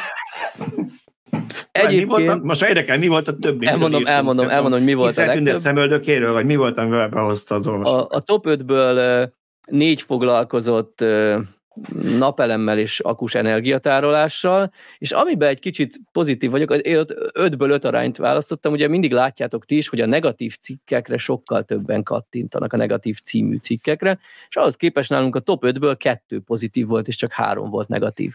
Ha elmondom végéről visszafelé haladva, az ötödik helyezett az egy kisméretű lakásokban is használható akus energiatároló 1-2 kWh kapacitással Szabó M. István írta.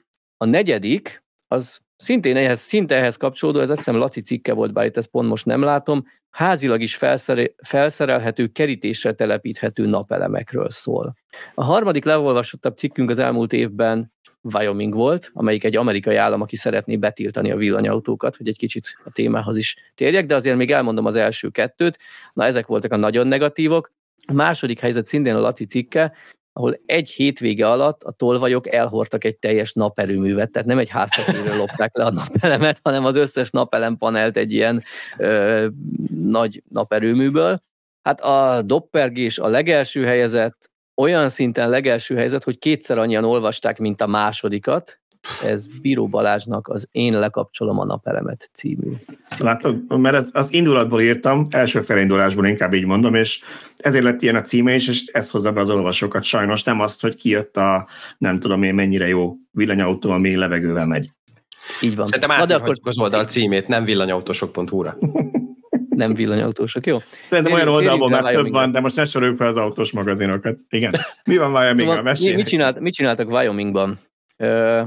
Hát úgy döntöttek, hogy míg a Kalifornia, Európa úgy dönt, hogy 2035-től betiltja a hagyományos autók új autóként történő értékesítést, és csak elektromos, tisztán elektromos enged majd forgalomba helyezni, ők pont a másik irányba mennének, ők adnak egy pofont a világnak, és ők 2035-től betiltanák az elektromos autók forgalomba helyezését, hogy kizárólag foszilis üzemanyaggal működő belső égésű motoros autókat lehessen forgalomba helyezni. És ezt annyira komolyan gondolták, hogy, hogy erről egy törvényjavaslat született, amit ilyen véres kartként Kalifornia államnak is elküldtek, hogy lehet ezt így is. Hát kicsit ez egy ilyen adokkapok volt. Ugye Balázs cikkéből, amit erről írt, én megtudtam, hogy Wyoming területe, bár két és félszer akkora, mint Magyarországi, alig több mint fél millió lakossal rendelkezik, és vajon mivel foglalkozik ennek a félmillió lakosnak a jelentős része, körülbelül 15-10-15 százalék. Nem energiával. De olaj- és gázipari kitermelés, finomítás, olajtermékek kereskedelme és szénbányászat. Annyira nem megy a biznisz, mert az USA 51 tagállama közül gazdaságilag ők az 50 tehát azért annyira nem megy. Na de itt egy ilyen idősödő szenátor úgy döntött, hogy jó ötlet lesz betiltani az elektromos autókat. És hát nem jött be neki, annyira nem jött be neki, hogy amint benyújtotta ezt, bár nagy reményekkel nézett, mert nézett elé, mert, mert sokan egy követ fújtak vele, de valahogy mégis azonnal lesöpörték ezt a javaslatot, és nem ment át. Úgyhogy gyorsan kiderült, hogy nem, nem iktatják törvénybe. Igen, bocsánat, annyi volt itt ennek a különlegessége, hogy ne csak ne vádoljanak meg minket azzal, hogy ez teljesen clickbait volt, mert nem arról volt szó, hogy egy, csak egy random szenátor bedobott valamit Wyomingben, és akkor úgy döntöttem, hogy erről írok, hanem ő ott a Hát most nem mondom meg a pontos titulását, de ott nem egy random szenátor volt, hanem ő talán a vezetője volt a, a többséget adó oldalnak. A, Így van. A, tehát a, a pártnak a helyi vezetője, vagy a, vagy a képviselő. Ő egy, ő egy republikánus szenátor, és a Wyoming államban a törvényhozás szenátusának 20 helyéből 18-at, a képviselő, képviselőházban pedig 62-ből 57-et a republikánusok birtokolnak, és ők adják a kormányzót is, tehát elég jó hátszéllel ment neki ennek. Igen, tehát lehetett arra gondolni, nem lehetett tudni, hogy most ez egy kvázi egy fricska uh, Kaliforniának, nyilván, mint kiderült, az volt, de hát azért volt benne egy nullánál nagyobb esély, hogyha ezt az ottani képviselőcsoport vezetődőbe dobja be olyan államban, ahol magas fölényben vannak a republikánusok, akkor ebből akár még, ha nem vigyázunk, törvény is lehet. Így van. Még ha 2035-ig ötször vissza lehet vonni, meg nem lehet betartani. De nem lett, nem lett belőle nem fog, törvény. Nem fog Wyomingnak senki belsőgős motoros autót gyártani 2053-ban. Viszont nem lett belőle törvény, de azért a célját elérte, mert annyira felkapta az amerikai sajtó is, hogy neki komoly lapokban kellett magyarázkodni, hogy ő ezt ezt nem így gondolta. Úgyhogy mégis, ha ez volt a célja, akkor ügyesen csinálta, el kell ismerni. Egyébként érdekes a, a kommenteket is végigolvastam a cikk alatt, és volt egy-két tök jó elő, elő, vagy felvetés, tehát például valaki feldobta, hogy de akár még szigoríthatnák, hogy nem csak az ő államukban nem lehet árulni majd elektromos autót, hanem mondjuk, ha valaki látogatóba érkezik az államban, annak az állam határnál le kéne adni a villanyautóját, hogy nehogy már bejöjjön azzal a szennyező vacakkal, és kötelező lenne bírálni egy jól kormoló hagyományos autót. De na mindegy, Nekem tetszett ez a cikk, és, és azért is érdekes, mert így kicsit keretbe foglalja ez, és majd a másik témám a 2023-as évet, mert ez, ez januárban történt, a másik témámat meg előre elárulom, hogy ez egy decemberi cikk lesz, de azt még nem mondom meg, hogy mi. Oké, okay, menjünk a következőre.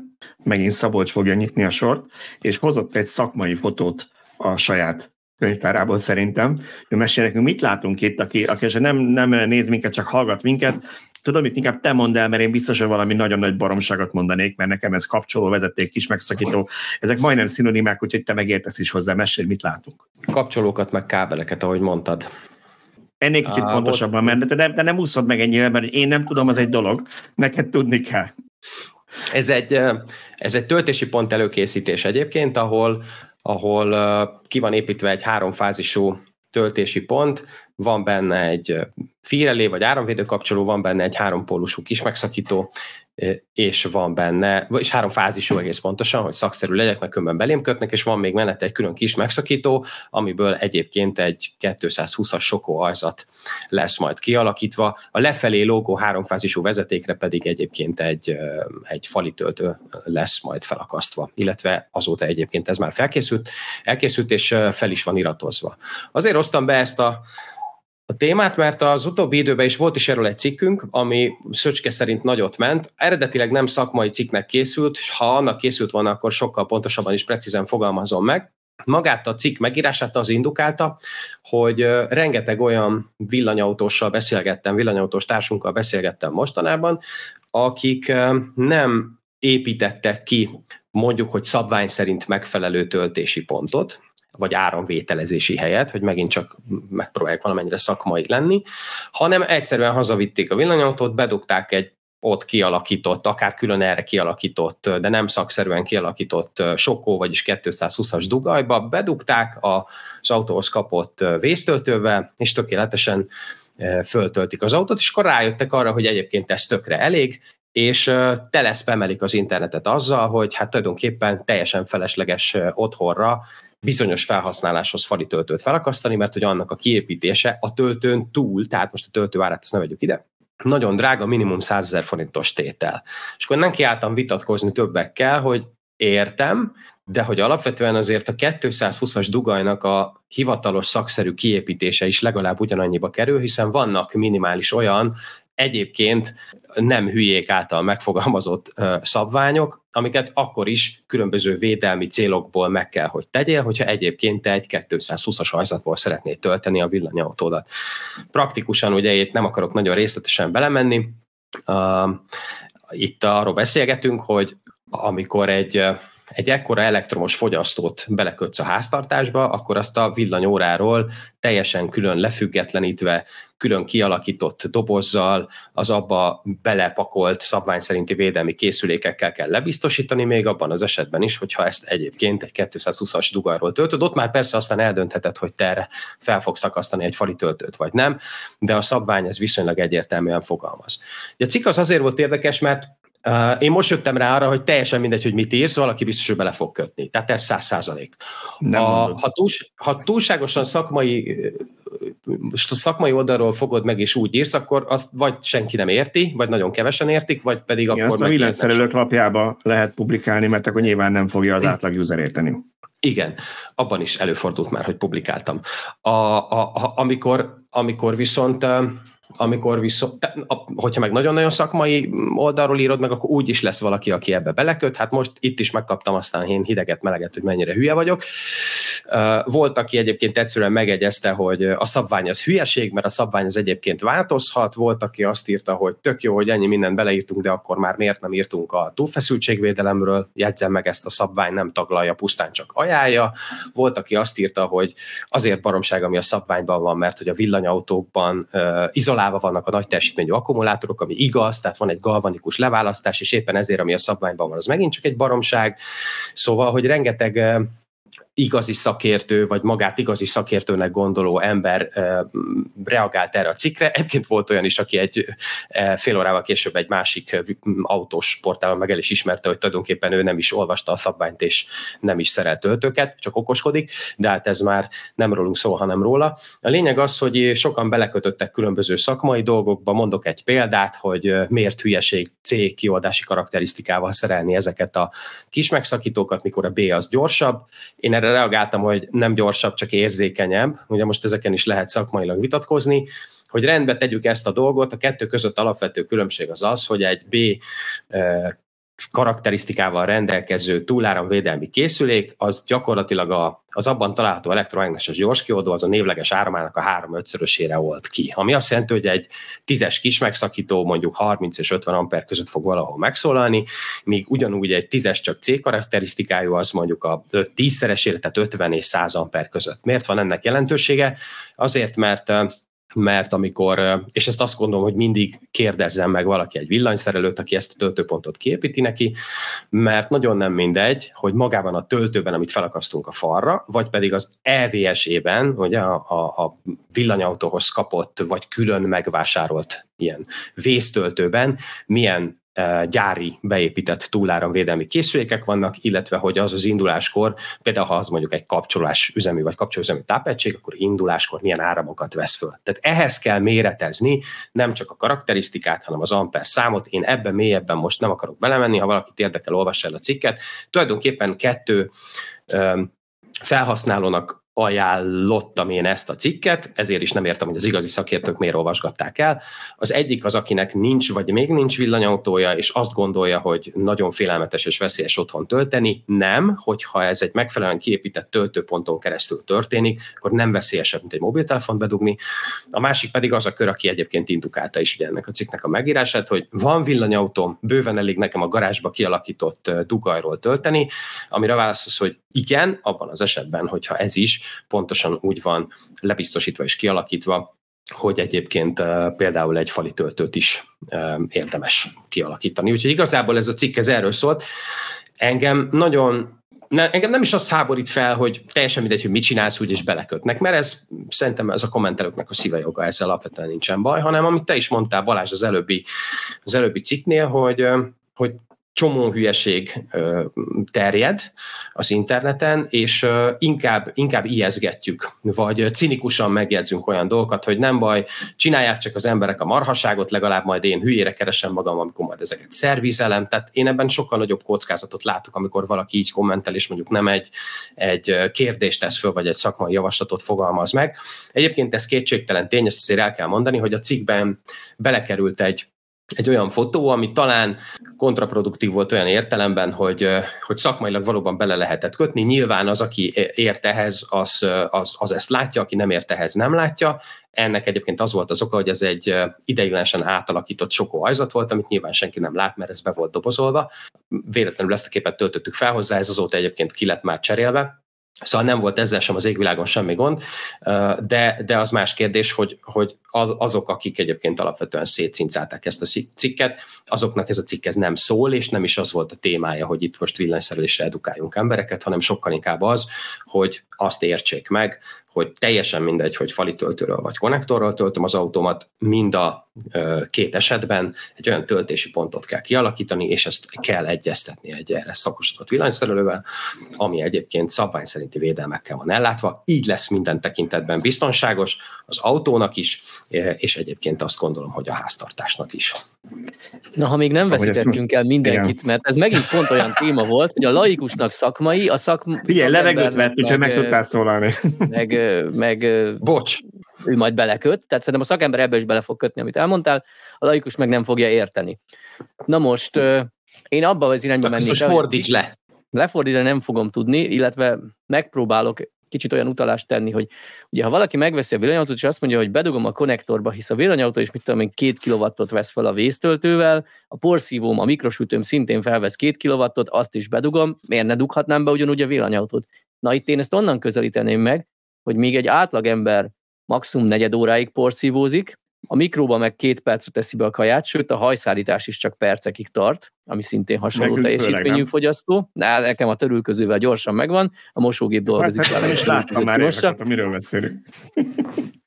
na de, na de, ezzel szemben egy villanyautót tölteni két kilovattal, az simán lehet 8, 10, 12 vagy akár 24 órás elfoglaltság. Én ugye hallottam olyanról, akinek két villanyautója van, felváltva törtik a garázsban egy egyszerű konnektorról, tehát pff, akár 20 órákat is, is folyamatosan megy az a konnektor, és terhelve van két kilovattal. Na és ez jelent problémát, hogyha az a konnektor nem megfelelő minőségű, és vagy, vagy nincs ellátva a megfelelő védelmekkel, hogy ennyi időn keresztül a két kilowatt bizony meg fogja melegíteni a konnektort, meg fogja melegíteni benne az érintkezőket, a kötéseket, amik a melegedéstől, majd visszahűléstől is, hogy ezt naponta elismétlik akár többször, elkezdenek egy kicsit lazulni, lágyulni. A már lazább kötések még jobban fognak melegedni, és onnantól kész lesz az állat, ami jó esetben lecsapja a kis megszakítót, mert az azért csak van előtte, kevésbé jó esetben lecsapja a fírelét, de még akár ennél komolyabba is lehet, tehát én, én azért hallottam már itt, itt csúnyábbakról, tehát mit tudom én, hogyha mondjuk úgy ö, olyan eset történik, hogy a mm, 400 volt jelenik meg mondjuk a 220-as ajzatokban, mert valahogy úgy jelentkezik egy zárlat. Na és Ilyen erről másik... szólt a te cikked, bocsánat Balázs, hogy még próbálom mindig laikusnak lefordítani, hogy ha biztonságosan akarsz konnektorról tölteni, akkor az sem arról szól, hogy veszek a barkácsáruházban 800 forintért egy legolcsóbb konnektort, és azt én felcsavarozom. Én azt akartam mondani, hogy ezeket a konnektorokat nem arra tervezték, hogy te 20 órán keresztül két kilowattot húzol át rajta. Anyukámnak a régi-régi lakásában volt egy olyan konnektor, amire a mosógép ment. Azt kb. fél évente kellett kicserélnünk, mert mindig megfeketedett a konnektor, mert azt nem bírta, hogy a mosógép mondjuk ott, ugye az, ami mondjuk melegíti a vizet, az lehet mondjuk 20-30 percen keresztül is felvesz a teljesítményt. De a másik, amiben sokan nem gondolnak bele, és megpróbálok nem csúnya derogáló kifejezéseket használni, hogy valaki magára vegye, hogy ö, milyen tárgyal, eszközzel nemi viszonyt folytató ember az, aki megvesz 20 millió egy autót mondjuk, de mondjuk vegyen csak ötért, és sajnálja rá mondjuk a 300 ezer forintot a kiépítésre, meg okay. a fali töltőre. De, de pont ő az, aki meg úgy fog járni, hogy amekkora veszteség van ezeken a kis töltőkön, mert ugye ezek nem, a, ezek, ezek nem túl hatékonyak, tehát ezzel nem fogsz, nem tudom én, nekem a fali töltőményen 6-7 százalék körüli veszteség van, ezeken jóval nagyobb veszteség lesz, tehát még pazarolsz is, mert egyszerűen el, elmegy csak az a pénz a semmibe.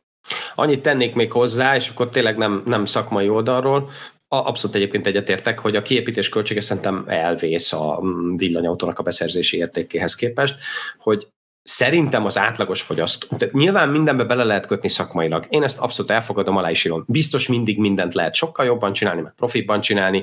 Szerintem minden egyes háztartás más, tehát nagyon meg kell nézni a kialakított védelmeknél, hogy eleve milyen fogyasztókat használ valaki.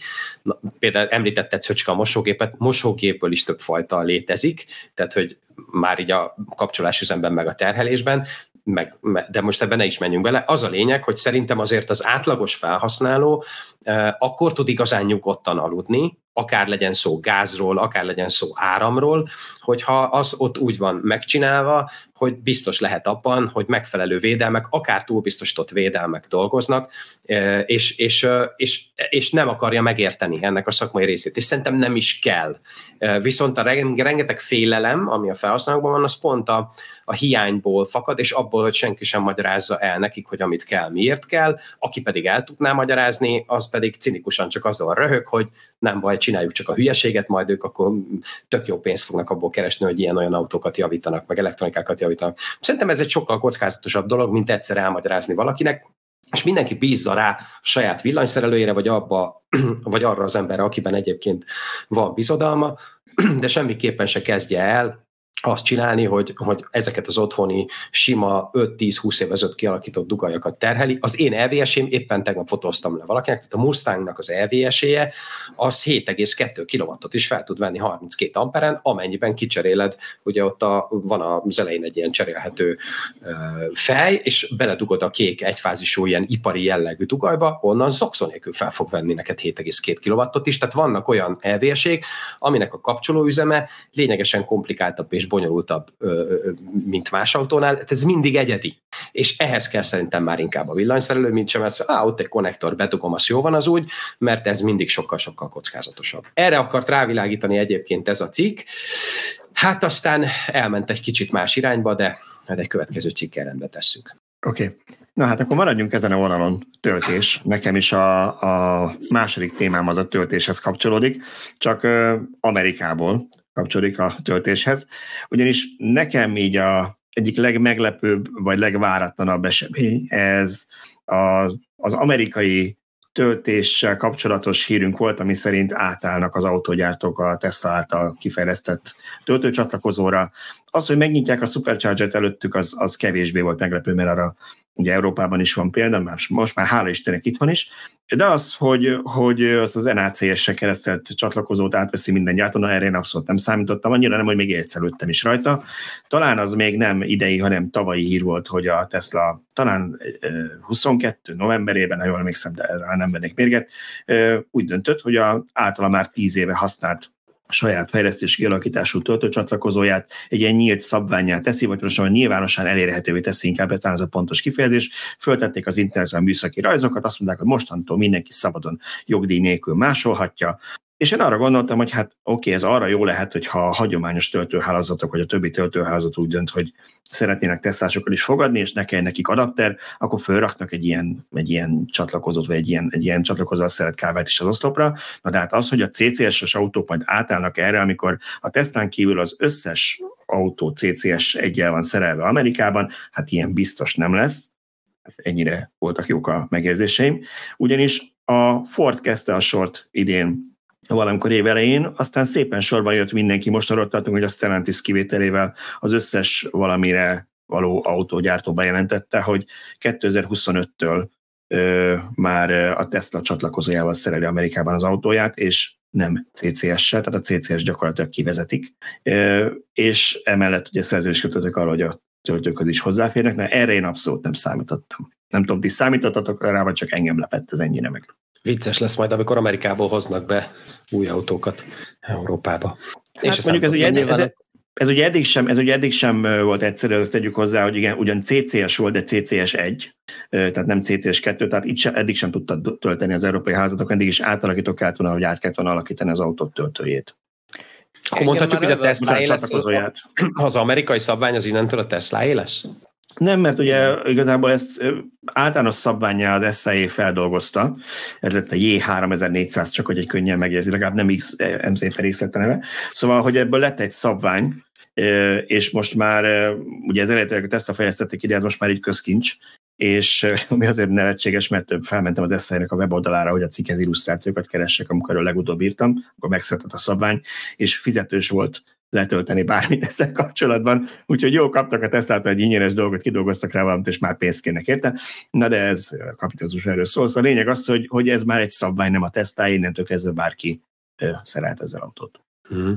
Engem meglepett az, hogy a Tesla ezt így bedobta, mert azért ez nekik, különösen az Egyesült Államokban hátrányos lehet, mert ott hatalmas előny volt a Supercharger hálózat a Tesla vásárlóknak, és nagyon úgy nézett ki, hogy nem tudják ezt a hátrányt behozni a többiek még együtt se, vagy hát nem, elég, nem akarják eléggé, nyilván akarnák, lett volna pénzük egy saját hálózat kiépítésére, de így gyakorlatilag azt kell mondjam, hogy az alaptöltő hálózatot azt a Tesla megépítette nekik, megoldotta helyettük ezt a feladatot, és ezzel, hogy ezt megnyitják kifelé, a Tesla magára rántja a versenytársakat. Tehát mostantól nem lesz az értékesítési pont a Tesla-nál, hogy azt legalább tudom tölteni az USA-ban, vehetek én Fordot vagy bármit, mert azt is tudom tölteni a Tesla töltőkön, hiszen ott van a remek hálózat, az, hogy a többiek átvették, hát ők egy hatalmas ajándékot kaptak, nem? Vagy ez arcvesztés, azért nem gondoltad, hogy átveszik? Hát ajándéknak ajándék ilyen szempontból persze, mert ugye aki ezt ennyire nem követi, annak rá megismételném, hogy a Tesla-nak egy időben 80%-os, most 60% körüli részesedés volt az amerikai elektromos piacon,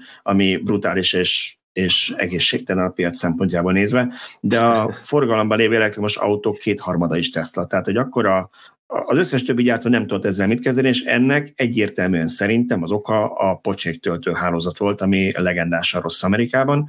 Tehát ezzel gyakorlatilag ezt egy csapásra megoldják, és ez valóban ennek olyan olvasata, hogy hát idióták gyakorlatilag feladták a versenyelőnyüket. Én ezért azt gondolnám, hogy valószínűleg van más is, amiben úgy érzik, hogy többet tudnak adni, vagy jobbat, és, és azért ezért ez nem volt akkor a probléma nekik. Persze amellett ugye több autó fogja használni töltőket, jobb lesz a kihasználtság, többet tudnak építeni, tehát egy kicsit, hogy mondjam, saját lábon álló üzletág lesz az, ami eddig csak az autóiknak az extrája volt, ez is benne lehet. De hát egészen olyan, mint hogyha nem, mint hogyha a cégnek, a, ugye minden cégnek Szabolcs ezt nagyon tudja, mert Szabolcs ebben a szakmában dolgozik főként, vagy ebben is, minden más mellett, ugye, mint tréner nagyon sok céggel találkozol, és hát minden cégnek van egy ilyen hitvallása, valami vision statement, meg ilyen hasonló baromság, amiért jó sok pénzt fizetnek valami a marketing ügynökségek, aki megírja nekik, aztán a, a droidok a cégnél el kell, hogy ismételjék, és, és ha szerencsétlenek, még céges himnusz is van, amit meg kell hallgatni, és ez nem vicc és az a bajra van ezekkel a különböző vision statementekkel, meg hasonlókkal, meg missionnel, hogy általában egy ilyen teljes blödli, üres dolog, és lehet, hogy ha valaki a NASA-nál akkor azt mondod, hogy inspiráló, de ha én egy zokni gyárban dolgozok, akkor ez nekem inkább nevetséges, mint inspiráló. Most a Tesla-nak is van egy ilyen mission statementje, ez pedig az, hogy, hogy a hogy van ez magyarul szépen átfordítva, hogy a fenntartható energiagazdálkodás meg közlekedés felé szeretnék átvezetni a világot. Ez a lépés, hogy ingyen feladták ezt az előnyöket, majdnem olyan, mintha ezt komolyan gondolnák. Hát, Amellett, hogy egy profitorientált cég, tehát nem szeretnék szobrot állítani, mert nyilván nem arról van szó, hogy, hogy, hogy nekik ez nem éri meg valahol. Na jó, de Elon Musknak a vision state az nem az, hogy találjon egy bolygót, ahova majd elköltözteti az emberiséget. Az a Péter. Az, igen, igen, az a, Tesla-ra, a SpaceX-re, meg a napelemes cégeire csak egyfajta eszközként tekint, mint annak a kísérlete, hogy hogyan lehet ugye majd a korlátlan energiát megtermelni, és azt rendesen felhasználni mondjuk egy másik bolygón.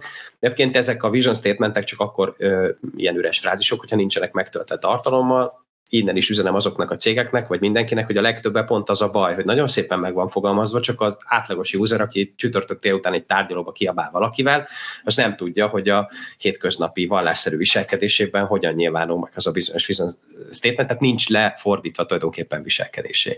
Én csak vitatkozni szerettem volna Szöcskével egy picikét, hogy, hogy én meg ezt másképp látom, mert hogy szerintem a Tesla azért azt felismerte, vagy lehet, hogy még nem, csak én akarom belemagyarázni, hogy azért vannak egyre jobb olyan elektromos autók, nem biztos, hogy Amerikában, amik adott esetben versenytársai lehetnek a Teslának, vagy pedig ugye a nagyon drasztikus és ilyen rinocéros árazástól eltekintve simán vannak szerintem felhasználók százezrei vagy milliói, akik azt mondják, hogy már csak azért sem fogok Teslát venni. Tehát aki nem akar Teslát venni, az egyébként sem akar Teslát venni, és aki pedig akar, az bár nagyon komoly USP volt a saját töltőhálózat, de hogyha megkérdeznénk a Teslások nagyon nagy részét, nem tudom hány százaléka mondaná azt, hogy akkor én egyébként csak azért választottam a kettő közül a Teslát, mert nekik van egy szuper töltőhálózatuk, biztos sokan, de a Tesla így viszont azokat az autósokat is valamilyen formában üzletileg saját magához kötötte, akik egyébként nem Teslát választottak, amiből neki extra bevétele származik, de azt hiszem, hogy talán arra utaltál, ugye, hogy akkor a Tesla lehet, hogy emiatt majd kevesebb autót fog eladni. Ö- ez egy tök jó, tök jó ilyen elmélkedés lehetne, hogy vajon mennyivel kevesebbet, és hogy ez kimutatható-e. Milyen, De akkor a arányszámnál, amit a Balázs mondott, én nem hiszem, hogy ez. Mielőtt Szöcskére reagál, csak annyit tennék hozzá, hogy abban gondoltok már vele, ez csak így most jutott eszembe, tegnap, amikor beszéltünk az előző adásfelvételén, érintettük ezt a témát, eszembe esett, hogy gondolj bele, hogy ott lesz szinte minden amerikai videónyatos zsebében a telefonján a Tesla applikáció, ahol majd ezek a negyedév végi akciók, hogy most lehet 3000 dollárról olcsóbban venni egy Model Y-t, ha átveszed raktárkészletről, megjelennek, és akkor el lehet kezdeni is sírni a megfelelmeknek az olyan Tesla nem hirdet a, a ABC TV csatornán a főműsoridőben, és azért nem tud eladni autót szerintük, hogy ez mekkora marketing. És mehet ez a push üzenet direktbe. Ez biztos, ez nagyon jó észrevétel, csak ugye itt el kell különíteni Európát, amit mi látunk, meg a saját bőrünkön tapasztalunk, hogy az amerikai töltőhálózathoz képest mi baromira el vagyunk kényeztetve. Nem csak a teszlások, vagy nem feltétlenül a teszlások, hanem úgy mindenki. Tehát igen, divat fikázni a töltőhálózatot, de azért, ha elindulsz Nyugat-Európába, azért ott elég jó az Ionity, meg az egyéb nagy teljesítményű töltőhálózat is már. Tehát igazából válogatni tudsz, hogy te hol töltesz, mert, mert éppen neked az a szimpatikus szolgáltató, ott van szimpatikus egyéb étterem, szálláshely, bármi, ami neked praktikus, ellenben az Egyesült Államokkal, ahol ha nem Teslád van, akkor azon kell gondolkodni, hogy eljutsz-e valahová. Tehát e- én ezért értettem úgy, hogy egy irdatlan nagy segítséget kapott a többi gyártó Teslától, de tök jó érveket hoztatok fel. Még egy dolgot idehozni, csak mert ez nagyon sokszor előjön, én, én Facebookon találkoztam ezzel, hogy és akkor mi, Európában is van erre remény, majd Európában esetleg átveszik a Tesla töltőt, és nem. És itt pontosan oda vezetném ezt vissza, hogy azon túl, hogy itt Európában törvények vannak rá, meg szabályok központilag, Amerikában nem volt így erősen államilag központilag megszabva, hogy itt a CCS2-t kell mindenkinek használnia, Gondolom a Leaf még azért használhatja a Csademot, mert, mert korábban egy típus engedélye van, és, és ha most új Leaf-et mutatom az nem használhatna mást.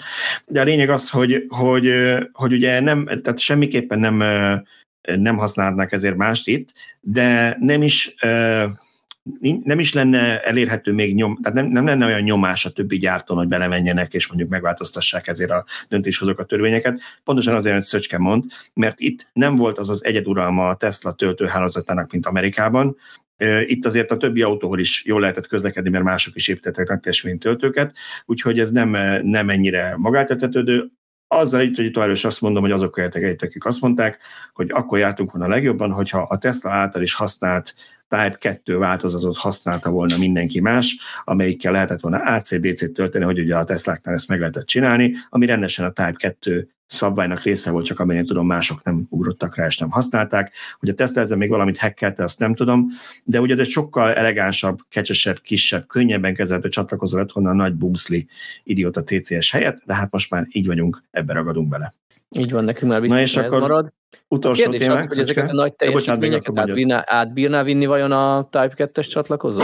Ami, ami hát felé ma megyünk, ke- ilyen 300 kilowattokat? Az, a, ugye a 250 kilowattos történetig ment, ugye a Super, V3-as Superchargerig, pontosabban nem a V, elnézést, visszamegyek, V2-es Supercharger 150 kW volt, de ugye Amerikában a Tesla-nak a saját töltője, ami ennél is kisebb nem tudom, hogy mechanikailag combosabb mondjuk a, a Type 2-nél, de az elviszi a 250-es superchargereket is, és elvileg a Cybertrucknak is. Most azt mondták, hogy a 350 kW lesz a töltési csúcs teljesítménye, ugyanezzel a csatlakozóval a v Úgyhogy én nem gondolom, hogy nem bírta volna el a Type 2 ezt a teljesítményt. Ha hűtő van az a kábel, akkor Köszönöm Na de, a utolsó, akkor tényleg mehetünk az utolsó, utolsó témára, amit én azért hoztam be, mert úgy gondoltam, hogy hogy ne vessünk egyet az év végén. Na, nem akkor tudom, a Fiat Multipla és, és Villám McQueen szerelem gyereke láthatom. Szöcske, mondd el, mit látunk a képen, mert ugye van, aki audióban hallgat minket. Ne. Igen, igen, igen, ezt, ezt, kezdtem el, ezt kezdtem el. Szerintem a Fiat Multipla és Villám McQueen szerelem gyereke látható a fotón egyenesen Oroszországból. Itt kérdezném meg a szerző és podcast társaimat, hogyha a főszerkesztőnk felteszi a kérdést, hogy ki megy sajtónapra Moszkvába, ki, ki fog jelentkezni. Hát az igazság, hogy én, én nem biztos, hogy nem vagyok benne biztos, ez egy elméleti, vegyük, hogy elméleti kérdés, és nincsen épp egy apró kis feszkó a nyugat és Oroszország között, mert NATO tagként nem biztos, hogy el tudnánk menni egy moszkvai sajtótájékoztatóra most, de mondjuk, ha ide hoznák az autót, tegyük fel valahogy, mit tudom én, vagy egy semlegest a Svájcban találkoznánk velük, biztos, hogy elmennék, mert, mert szerintem ez mindenkit érdekel az autó, azzal együtt, hogy valószínűleg senki nem akarná megvenni. Tehát, hát, hogy borzalmas a ronda, ez a, ez a az orosz, mi lesz a márka neve? A Amber angolul. De Rá van írva. Nem, igen, hát én köszi. Oké. Okay. Utoljára általános iskolában egy évig tanultam. Én, én olvasni még tudok civilbetűket, de túl apró, úgyhogy nem megy. Igen. Szóval ugye van, aki audióban hallgatja, egy kicsit elemezzük azért technikailag. Úgy néz ki az autó, hogy pici, ellenben baromi magas, és aránytalanul kicsi üveges, üvegfelületei és kerekei vannak. Ilyen lőrés. Úgy néz ki, mint egy ilyen, igen, úgy néz ki, mint egy ilyen tényleg ez a kisáruszálltóba átalakított korza. Ezek a, azok a változatok, ezek a pici, ami nincs a hátsó ablakok be vannak táblázva a kategória, nem? Igen, ez, a, ez, egy, ez már egy van verzió, nem? Szerintem, amit látunk az autó alsó részében, az a Ruski Modular Platform, Agin, mert, mert úgy néz ki az autó, mintha két autó lenne egymásra helyezve.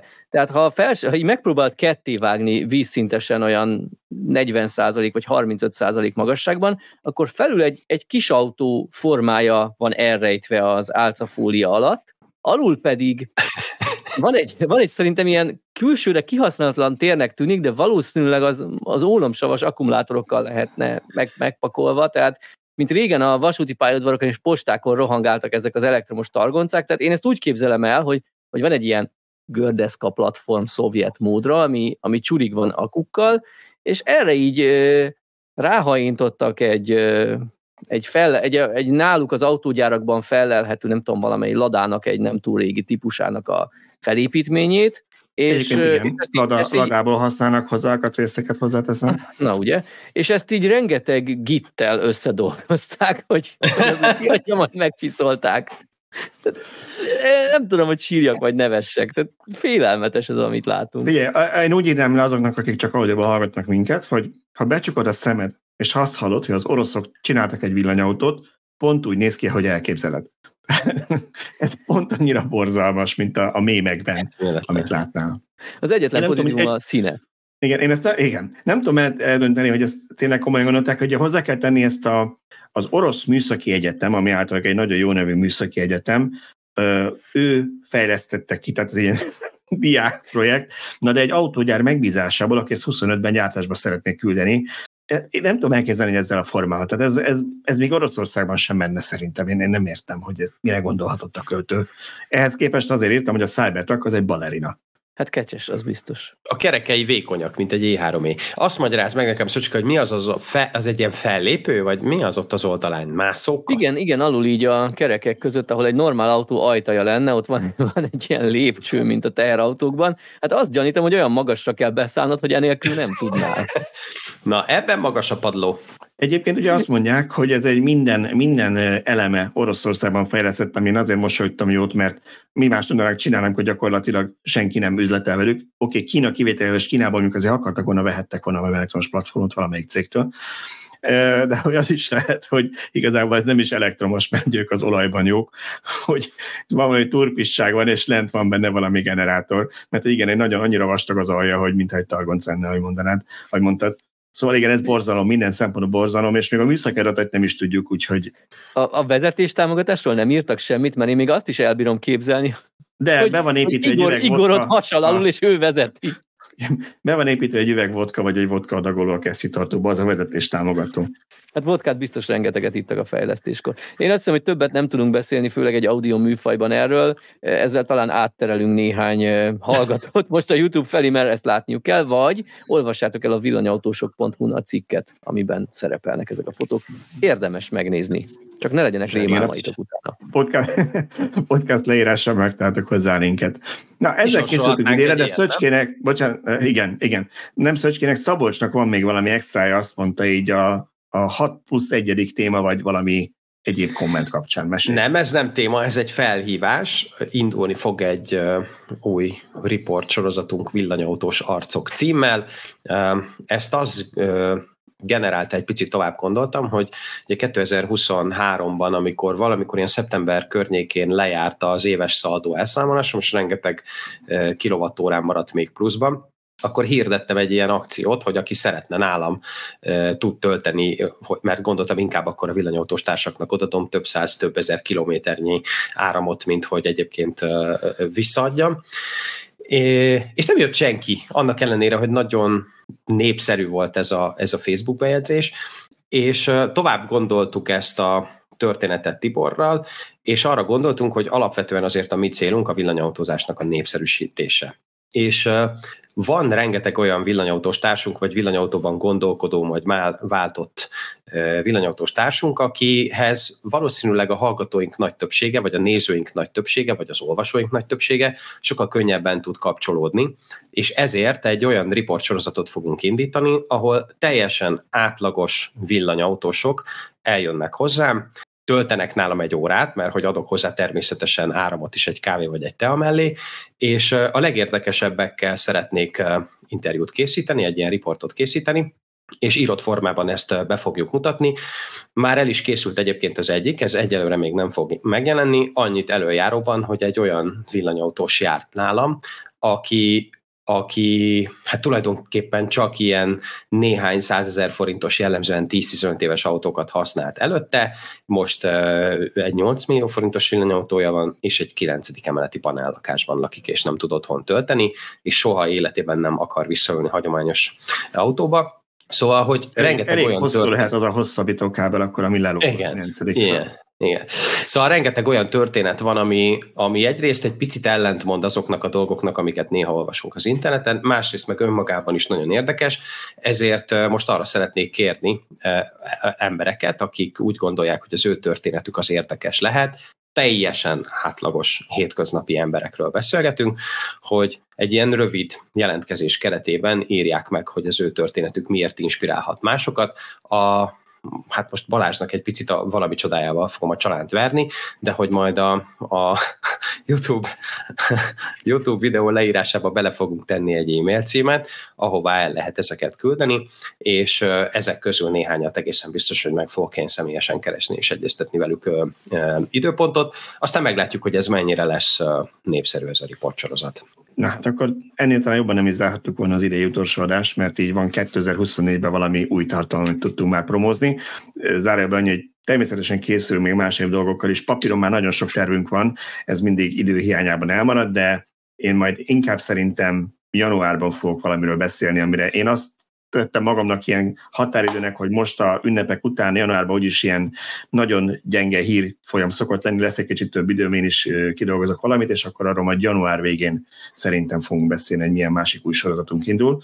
Szöcske meg, de te mi elkészülsz, Szöcske? Te is mondjál valamit. Valami, valami kis tízert, 20, 24 nem semmi. Megy. Új gyerek, új autó, új Nem, gyerek, gyerekből már van elég. Új autóm, ugye most lett egy Leaf, arról még tervezek írni egyet, hogy mennyire kockázatos megvenni egy 130 ezeret futott kisakus Leaf-et, de ez nem egy hosszú távú projekt. Hát egyelőre nem tudom, hogy mi lesz a Tesla autódja és mikor, úgyhogy nem tudok sok mindenről beszámolni. Sodródom az élettel jövőre is. Ennyit arról, hogy izgalmas ajánlóval zárjuk az adást, ez magyarosra sikerült. Sodródunk az élettel, valami majd lesz. Ülünk a kis jó. langyos vízünkben. Igen, igen. Jó, nem baj. Mindenki, mindenkinek nagyon jó szilveszterezést kívánunk így karácsony után. Mindenki vigyázzon magára természetesen, és akkor találkozunk január valószínűleg első hétvégén az legújabb villanyórával, ha csak, ha csak nem mondjuk azt, hogy az első héten annyira nincs semmi, hogy nem tudunk semmiről beszélni, akkor január elején újra találkozunk veletek. Sziasztok! Boldog új évet, sziasztok! Sziasztok!